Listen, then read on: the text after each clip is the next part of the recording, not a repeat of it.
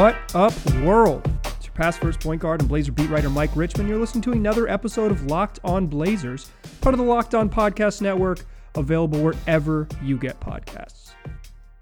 Today's episode is brought to you by the good folks at Built Bar. Make sure you go to builtbar.com and use the promo code Locked On. You'll get 20% off your next order. Today's show, we're talking about the elephant in the room, that elephant that's the NBA's leading scorer for the past three seasons, James Harden, who has reportedly expanded his list of trade acceptable trade destinations to include your Portland Trailblazers. Talk about what that means and all all of its permutations in this first segment. But the Blazers also played a basketball game while the rumor mill was churning. They beat James Harden and the Houston Rockets in overtime. What I want to do to t- close out the show is talk about the good, the bad, and the ugly from those games. What we learned from from game two. Uh, the Blazers now one and one, so we've got a much larger sample size than when we last spoke. We're now up to two whole games. It's a hundred percent increase for those of you who enjoy math. But here in the first segment, let's talk about the big news. According to Kelly Iko and Sam Amick of The Athletic, James Harden has expanded his list of, of acceptable trade destinations. Oh, how nice it is to be a star in the NBA when you can tell your uh, incumbent team where you'd like to be traded. The list previously only included the Brooklyn Nets and uh, Philadelphia 76ers. It was expanded later to include the Miami Heat and Milwaukee Bucks. And now it includes the Boston Celtics and your Portland Trailblazers. Oh my goodness. The Blazers, a preferred destination for a certifiable superstar, former league MVP. We have finally made it there. Uh, Blazers not exactly a, a traditional destination for these types of players, so it is significant, I think, nonetheless, for Harden to to add the Blazers to the list, regardless of sort of viability. Uh, it, just being just being named is important for a team that would never have been considered in past iterations of superstar forcing his way out. I think there's a couple details to sort through First of all, would be what would the Rockets want? I think that's step one, right? When you're creating a trade, what would they want? Previously, it was a blue chip player. It was Ben Simmons plus draft picks. The Blazers do not have Ben Simmons plus draft picks. Uh, even if your opinion of CJ McCollum is extremely high, you would be silly to think that he is on the same level as Ben Simmons as a basketball player, as sort of where he's at in his career. Simmons is younger, better at basketball, and has a sort of graph that heading in a direction where he could get much better at basketball. CJ McCollum is a good basketball player. Ben Simmons, he is not. So if the Rockets were to start uh, discussing a deal with the Blazers, it would mean that their sort of the asking price has gone down. Instead of blue chipper plus draft picks, we're now moving to pretty solid basketball players plus draft picks. Second, the Blazers already have traded their 2021 draft pick away in a deal with these same Houston Rockets. I believe it ended up being a three team deal. Uh, Detroit got involved, but in any case, the Blazers have already sent out their 2021 draft pick. So they can't send out 2022, then that means that the earliest draft picks, if we're talking multiple picks to acquire James Harden, would be 2023 and 2025. You cannot trade uh, NBA league rules do do not allow you to trade draft picks in multiple years. You cannot trade first round draft picks in consecutive seasons. So because the Blazers do not have their 2020 first, means the earliest trade they can make is 2023. If the Rockets are thinking long term, that that difference probably isn't that huge. Um, although 2021 is supposed to be a great draft class, so maybe another team that can get the Rockets into that draft class can sweeten the deal. In general, I don't think the Blazers would have the best offer if the if the Rockets have been turned off by the idea of Spencer Dinwiddie and Caris LeVert plus draft picks. I can't imagine that CJ McCollum, Anthony Simons, and Gary Trent Jr. plus draft picks gets gets you any further. That said, I've seen a couple of you propose these trade ideas to me online already. Um, I don't think the Blazers would have to include CJ and Jusuf Nurkic, but I do think that they have trouble making a a draft package if it's just a team and is a two team trade that is particularly sexy. I don't Gary Trent Jr. is their best prospect, right? But he's entering free agency this summer. That would mean the Rockets would trade uh, James Harden, who they don't want to pay, and they want to famously get cheaper, and then they'd have to shell out to get Gary Trent Jr. or just keep him on the roster briefly and kind of um, salary dump James Harden, that seems like a mistake. Obviously, CJ McCollum is under contract for a few more years, which actually thinks makes him less palatable for a team like the Rockets. If you're trying to tank paying CJ McCollum or trying to get cheaper, paying CJ McCollum 35 plus million dollars a year through 2024 is not exactly direction moving forward. Anthony Simons and Zach Collins. Collins entering free agency makes him sort of less appealing because you'd have to re-sign him to a contract. And Simons, I don't think his value is super high around the league. I just don't think the Blazers have blue chippers. That said, if Harden makes it clear that this is where he wants to go. There's a way that the Blazers could get it done. I, I guess theoretically, you just got to include more draft stuff. Um, maybe you can loop in another team to make it happen. I just, I, my concern is if the Rockets really want to train, trade James Harden, the Blazers do not compete with the other suitors in terms of what they could give up. That doesn't mean it won't happen. It just means that the Rockets would be settling for a worse deal. Wouldn't be the first time that a team with a disgruntled star had to settle for a worse deal. Just ask the Minnesota Timberwolves what they got back for Jimmy Butler. Any trade that includes James Harden is going to include CJ McCollum, and he spoke about that after the game, telling reporters basically, uh, you know, I see the reports and I can do the math. We play the same position, so if you trade for a shooting guard, you know who's going to get traded. Whether this impacts CJ McCollum is sort of something to be seen. He was obviously awesome against Houston in game one. He seems like the kind of guy that um, would not be necessarily impacted by it. Um, just sort of his uh, his approach to the game. He's always uh, kind of you know, small school, big dreams type of guy, plays with a chip on his shoulder. I think being on the being mentioned in trade rumors may even help CJ a little bit with motivation. I'm not sure motivation impacts his actual basketball play, but you get it. I'm not particularly worried about that aspect of um, of the rumor mill. But the big thing to me, and what this really signals, what I what I think this is actually like the big deal that is sort of hiding under the headlines, is that means Damian Lillard has changed his approach a little bit.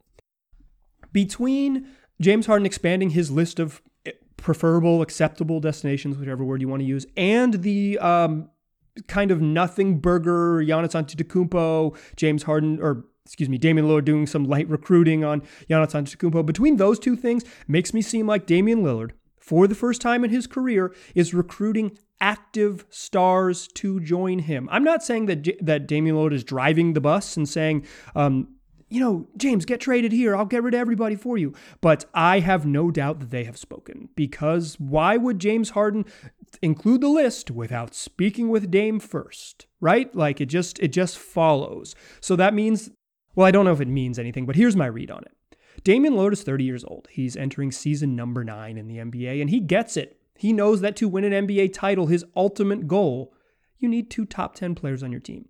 And Maybe the most recent example of a team not having two top 10 players in the team is the Toronto Raptors, who had probably three dudes in the top 30 in the league with, with Siakam and Lowry, who are just really, really good players next to Kawhi Leonard. Um, really good role players like Marcus Gasol and, and, and, uh, and Danny Green. Like you can, it seems like you can do it maybe if you have, you know, one of the best five players in the league or someone who's arguably the best player in the NBA in Kawhi Leonard at the time, um, and some really good complementary parts. But basically the other the last 15 championships have been won by teams that have at least two top 10 players. It's the it's the route forward. The Blazers neither have two top 10 players or the collection of high-end talent like that 2019 Raptors team, which also got some good injury luck around what happened with the Warriors. Damian Lillard has seen that. He knows that. He knows the deal. So he has changed his approach. He is now actively courting players. Maybe not full on LeBron James um, like consummating the trade and then getting the two other teams to figure out how to make it happen. But between reaching out to Giannis Antetokounmpo and getting to work out, or at least like trying to make that happen. I don't even know how real it is. Like I said, it's a bit of a nothing burger. If you don't know what I'm talking about, my most recent podcast, I discussed this. Damian Lillard uh, was supposed to work out with Giannis Antetokounmpo, and there was a report basically that they had discussed playing together. And between that and James Harden expanding his list, and I can only assume James and um, and Dame have spoken that Dame, his a guy who was sort of anti super team because he doesn't want to leave, is now saying, "Can I build? Can I bring another top ten talent here?" This means that I think Dame has respect of his peers. It means that he kind of gets where he's at in his career, timeline wise, and that he is willing to change his approach and say, "Hey, let's let's take a big swing." To me, the big news here is that Damian Lillard is on board with building a powerhouse because he knows that winning good chemistry will get the Blazers to the Western Conference Finals. Great players will get them to a championship. You can be you can get along and play well and probably make the Western Conference Finals, but no amount of team chemistry is going to give you the type of top end talent it takes to win an NBA championship. Straight up.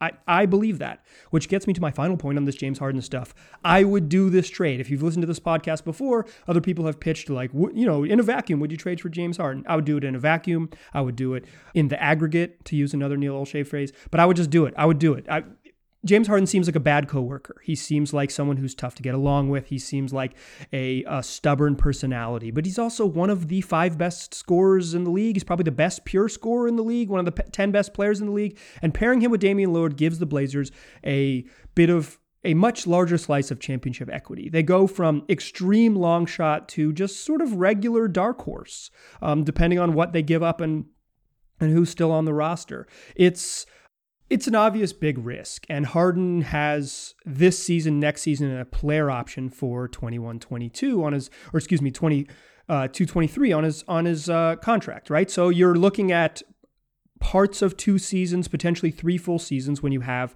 um, a legitimate chance. And my thing is that this could blow up. A trade for James Harden could absolutely blow up. It could, it could submarine this franchise, but if you if the goal is to win a championship, to win a, a single championship, trading for James Harden gets you much closer than hoping this team gels. That's just the cold hard facts of it. That's just it's just th- there are more risks with trading for James Harden than there are for not. You have a you have a higher floor with hoping that this team gels, hoping that your depth all works out, that you figure out what to do with uh, the wonky second unit, and and you kind of you know that you're not probably going to bottom out with this group, that you're going to be decent, competitive. James Harden could could totally subvert that. He could kill your uh, your depth because of what you have to give up in a trade and put and and potentially have this team bottoming out in two years if he decides to leave, right? But in in the short term, you have a much better chance of competing for a title, and if that is the stated goal, it is not some sort of um, practice in sustainability where you're supposed to like maximize how kind of good you can be for the longest for the cheapest, which I think is a lot of the ways fans look at the NBA now. Money be damned, depth be damned. If you can acquire a player this good, even if he seems like really hard to deal with, you do it. You, you, for me at this stage with with where Dame is his career and kind of where the franchise is now, you give it your best shot. You see if you can get it done. I'm skeptical that you can the Blazers can get a James Harden trade done, but if it is there, I am all in favor of doing it.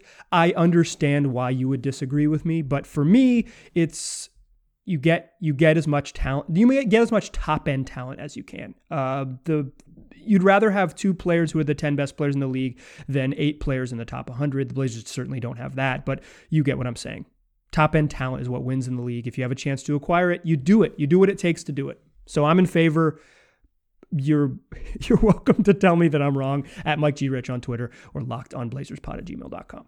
All right, in the second segment, let's come back and talk about the Blazers game. They played a real basketball game. We didn't just live in rumors. We lived in a world where the Blazers beat the Houston Rockets in overtime to win their first game of the season. In the second segment, I want to talk about what we saw from that, what we can what we can learn after the Blazers won a basketball game and are now 1 and 1 on the season. But before I do that, I want to tell y'all about betonline.ag. The NBA season is here, which means you can get your bets in on regular season games, prop bets on each individual game, or you could bet, make some futures bets on the Blazers' chances to win the championship or Dame's chances to win the MVP. That's right, get some hardware. But if you want to make bets, there's only one place that has you covered and one place we trust, and that's betonline.ag. So sign up today for a free account at betonline.ag and use that promo code LOCKED ON for your 50% welcome bonus. Don't sit on the sidelines anymore. Get in on the action. And don't forget to use that promo code LOCKED ON to receive a 50% welcome bonus with your first deposit. Bet online, your online sportsbook experts.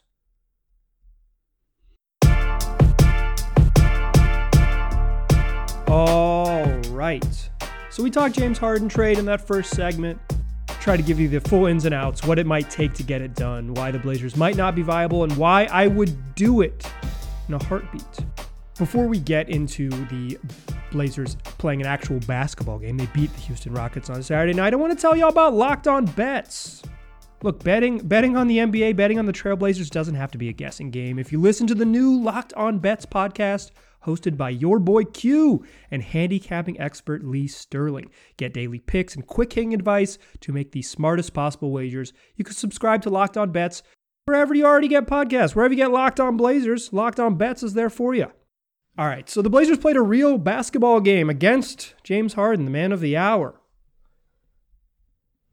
They won in overtime. I think if you're new to this podcast, welcome. Really happy to have you on board. This is not a place where you're going to get recaps and game previews. The the NBA moves too quickly. Each individual each individual game isn't particularly boring, but what I do want to talk about the game and see what we can learn moving forward. You can still learn from watching the games. I'm still going to watch them right, right along with you, but a quarter by quarter recap of what happened isn't particularly valuable in my eyes. Find that somewhere else. Here you're going to get analysis that looks at the big picture using the small picture stuff, the little details to get us the big picture.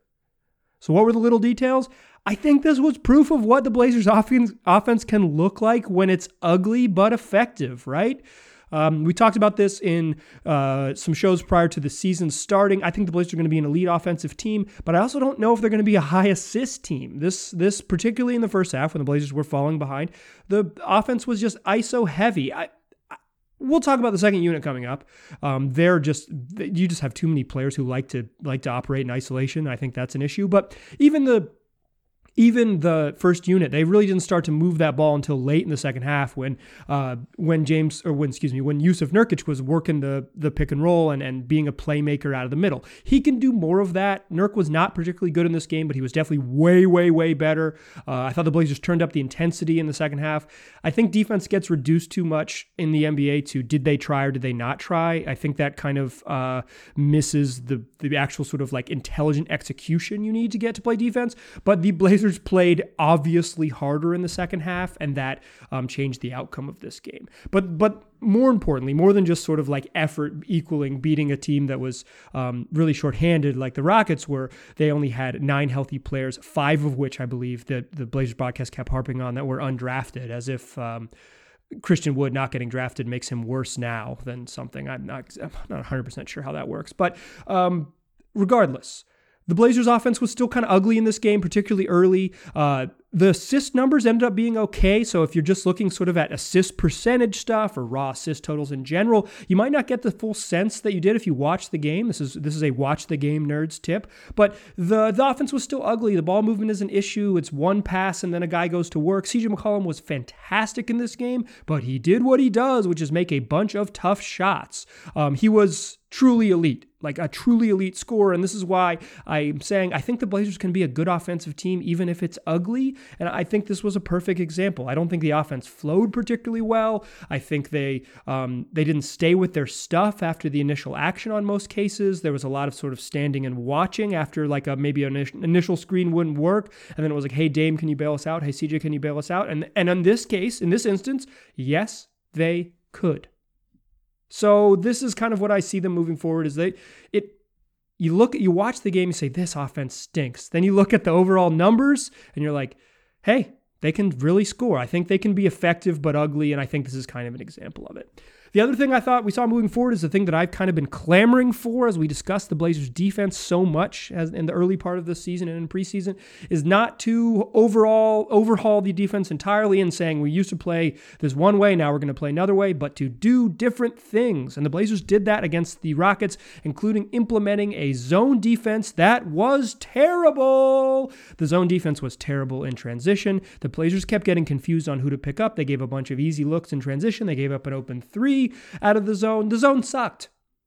But the Blazers gave very defensive looks, and I'm in favor of it. I'm in favor of a little bit of drop coverage where you sag the big man on pick and rolls. I'm in favor of a little bit of uh, harder hedging where you come up and show at level of the screen and then try to scramble back and recover and get everyone um, helping the helper and, and everyone connected on defense. I'm in favor of mixing in a little zone from time to time and trying to leverage uh, Derrick Jones Jr. and and uh, Robert Covington a little bit. I'm in favor of all those things. I'm not saying it's going to work. I don't think I don't even think the defense was good in this game against the Rockets. I think it was timely. You know, they got a, a crucial stop at the very end of the game when Robert Covington deflected a James Harden pass. But if nothing about watching the team's defense until that final possession makes you think, hell yeah, they did it. They came up with a couple crucial steals, but they also, um, you know, took a five point lead in overtime and then immediately gave it back because they couldn't guard Harden one on one. It's that's not an easy task, but it isn't exactly the sign of an elite defense that they got one turnover at the end of the game. It was good news. Good to see it. I'm glad to see Stotts mixing up his defense. I think that I think mixing up the defense for me is more valuable.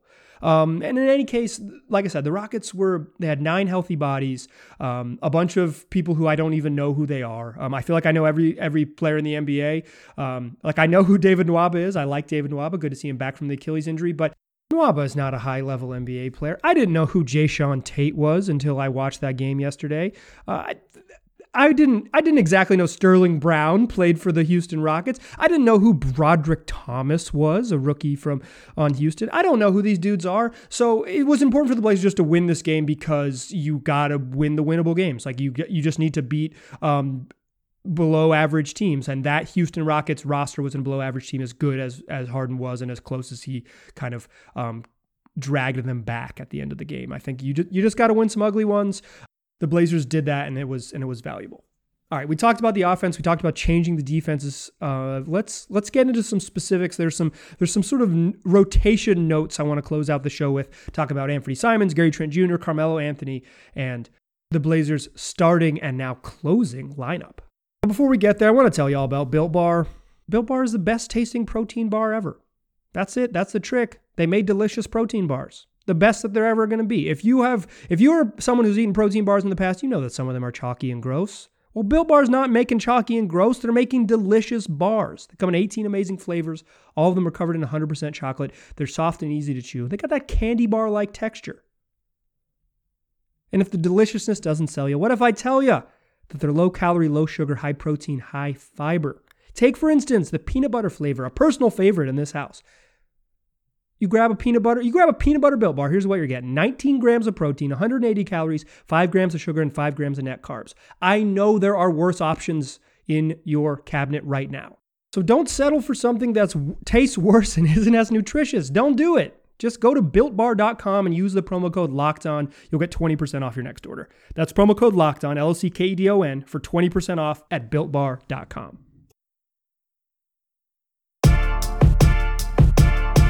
Still a pass first point guard. Still Mike Richman. You're still listening to Locked on Blazers. We got other great shows coming for you this week. Mailbag Monday, our weekly mailbag segments. I recorded on Monday nights and posted on Tuesdays. If you want to get involved in that mailbag show, just send me a tweet at Mike G. Rich or an email, lockedonblazerspod at gmail.com. In addition to our weekly mailbag show, we got a great interview coming up this week. Jason Quick of The Athletic, my friend and yours going to join us on Tuesday evening. That show will post Wednesday morning. Quick has been covering the Blazers better and longer than anyone in the game, and I'm really excited for him to share his insights on the show. So make sure you check out those, both Mailbag Monday and Wednesday show, an interview with Jason Quick of The Athletic. We got a lot of fun stuff this week. I'm excited. Closing out 2020 with some fun shows. Make sure you subscribe. Make sure you check back. If you're listening to this show, make sure you come back for the others. They're all going to be good that kind of implies that some of the shows aren't good. I didn't mean all all the shows are good. This week is going to be this week is no exception, but there's some there's some fun stuff planned. Mailbag Monday is always fun. Jason Quick's always a fun guy to talk to. Don't miss it. Come on back. All right, we talked about James Harden trade. We talked about the Blazers uh, sort of wonky but efficient offense against Houston, kind of ugly but effective, which I kind of think will be their MO going forward. Um, and part of the reason why uh, that will be their MO going forward is because it's just a personnel thing. Um, if you play a lineup that features Enes Kanter, Carmelo Anthony, Roddy Hood, and CJ McCollum, it's not a lot of dudes who want to pass. If the fifth dude in that lineup is Anthony Simons or Gary Trent Jr., you have not added a playmaking element. You have added maybe some more offense. So I just think the Blazers bench. I think the Blazers second unit, and I've seen a lot of people complaining about this, and I and I I share your concerns. Carmelo looks Carmelo looks just he looks old and bad right now. He's two games in. It's there's 70 left. Um, I don't think it's time to uh, to get your pitchforks ready, but this is this is the challenge with being stewards of his legacy. Remember when Neil Olshey said they were going to be stewards of his legacy and that seemed like a good thing? Well, it probably is in terms of the way you treat people at work, but it's it's a challenge when Carmelo Anthony is locked into 20 minutes, which he is definitely locked into, and playing poorly on both ends of the floor. Uh, too many inefficient jump shots that aren't going in right now. He's just not a good defensive player at this stage in his career, and what the Blazers are trying to do on defense don't don't exact hasn't exactly. Um, clicked with him yet. There was one possession when they were in the zone when Melo was was he could have just flashed down to the shooter and he screamed corner at Enes Kanter, yelling at Kanter to recover from the paint to the corner. I'm sure that was Kanter's responsibility, but also Melo has to break the rules in order to prevent someone from taking a wide open corner three. It's just stuff like that. You just see little little things like that. I'm not ready to bury Carmelo Anthony. Um, he's but when you're like, hey, how can they fix this second unit? Why not bench Melo? Here's why you can't bench Melo. You can't be stewards of his legacy and promise him 20 minutes and then take it away from him two games into the year. The Blazers have to they got to live with this for a little bit longer. Um, this is this will just take patience and figuring out how figuring out how it works. But because Melo is guaranteed those minutes, it means that the crunch is coming in other places. And the person who felt the crunch on Saturday evening was Gary Trent Jr., who I think we all agree, me and you, dear listeners, that that stinks. like what a stupid trade off. Um, Gary Trent Jr. is probably just a better basketball player than Carmelo Anthony. Certainly doesn't have a shiny resume, but he's like I think he's better at helping you win than Melo is. Like right now, if you wanted to win a basketball game this evening, uh, that's maybe that's up for debate, and maybe that's I'm slandering the legend Carmelo Anthony. You can send me one of those need to apologize to Melo forms that are floating around the internet, but I truly believe that. In the second half, Gary Trent Jr. did not play. Instead, Anthony Simons, making his season debut, came in for Stotts, and Simons was fine, hit a couple threes, looked good. Um, it was a totally reasonable trade off, but it is hard to play 10 guys. Terry, I talked about this in a podcast with Eric Anderson or last week or two weeks ago. Terry's always been upfront about preferring to play a nine man rotation. He thinks that's fair to like sort of the number of minutes you want to give guys. So playing 10 is hard for him. And if he chose to play nine in the second half and Gary Trent felt the crunch, you could make the case, and I would, that Melo was the worst player on that bench. Which brings me to my next thought. When I was going into the season, I was projecting the starting lineup for y'all. And I thought it would be Dame, CJ, Rodney Hood, Robert Covington and and Jusuf Nurkic. And it seems like Hood is not capable of doing that just because it's too many minutes right now. But my idea was um, I'm not totally sold on Derrick Jones Jr. as a sort of elite defensive stopper. He certainly hasn't shown to be that yet. And I thought it would give some balance to offense and defense on the second unit. Um, Jones Jr. kind of like a random cutter, a guy who doesn't need the ball to be effective type of things, whereas Hood is, is again another isolation scorer or a spot up shooter. He has a little bit more playmaking than maybe other guys on the second unit. So maybe you try to get Hood the ball a little bit so he can um, he can distribute, but that's not what he wants to do anyways. He he too wants to take mid-range jumpers out of the post and spot up threes. So what I'm saying is I still like that look. I think Rodney's um his his better shooting ability and his and his just sort of relative size. Uh, if he's healthy, I would still bang the drum for him to be starting over Derrick Jones Jr. That I think it would bring a little more balance to the two groups. Um, I don't think it's viable right now with Rodney Hood's minute restriction, but that, my opinion, I was wrong. What I assumed the Blazers would do, but I'm stubbornly saying that they should still do it. The second unit is is messy right now, and the first unit was good enough to win this game against uh, against the Rockets, against the shorthanded Rockets team. Uh, the, starting five, you, I mean, just look at the plus minus. They were they were just way better. They won the game in overtime with with going with that starting group. Uh, we kind of thought the finishing group at the beginning of the season might include Carmelo Anthony. It would have been a mistake to play him at the end of the game. You needed the defense and length of Derrick Jones Jr. Part of my start Rodney Hood campaign when he's when he's back to being able to play 30 minutes a night is that you can still close the game with the length of Derrick Jones Jr. and and Robert Covington, but you give a little more balance in the first half to those two lineups. And one final thing I want to point out. If this was the year that the Blazers were supposed to limit Dame and CJ's minutes and keep them fresh and all those things, right now they have not shown the ability to do that. And they needed both Dame and CJ on the floor, and they needed them on the floor together to be effective in this game. If the game hadn't gone to overtime, CJ would have played 39 minutes. The Blazers have to find a way to play them less and win. They have to. You you the reason why CJ played so much is because he was balling. Like he deserved he deserved the minutes. But in a in a typical game, playing them 37, 38 plus minutes in a night is just not a not a successful way to go forward. The Blazers have to get more punch, and it means you just got to figure out more ways to get Gary Trent Jr. on the floor. I know they can't do that right now because they're kind of like locked into playing Carmelo all those minutes, and then you kind of have to figure out when you have 20 minutes off the bench at power forward, you kind of have to figure out the rest of the rotation with that set in stone.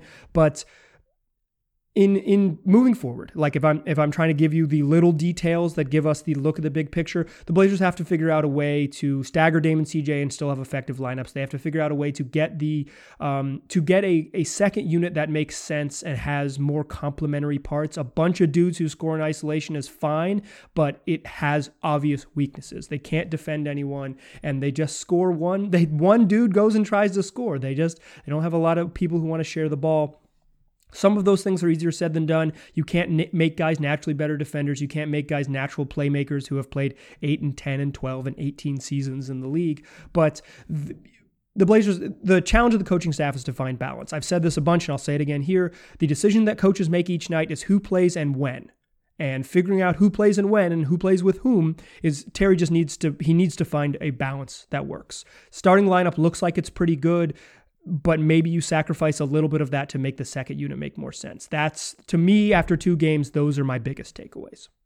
Like I said, we got Mailbag Monday tomorrow. If you're listening to this on Sunday afternoon or on Monday morning, Monday afternoon, send me a tweet at Mike G. Rich on Twitter. Uh, I'll send out a call for questions around 9 a.m. Pacific time, or send me an email if you're not someone who uses Twitter, lockedonblazerspod at gmail.com. Mailbag Monday coming at you next in your feed. So if you're listening to this and you want to get involved, that's how you do it. Like I said, Jason Quick joining the show earlier later this week. Uh, Tuesday evening for Wednesday's show. So be sure to check that out. Come back for more Locked On Blazers all week long. The only Blazers podcast that's coming at you with this regularity. So tell your friends about it. They can find it wherever they already get podcasts. Just search Locked On Blazers. We'll be there waiting for you. Appreciate you listening. Talk to you soon.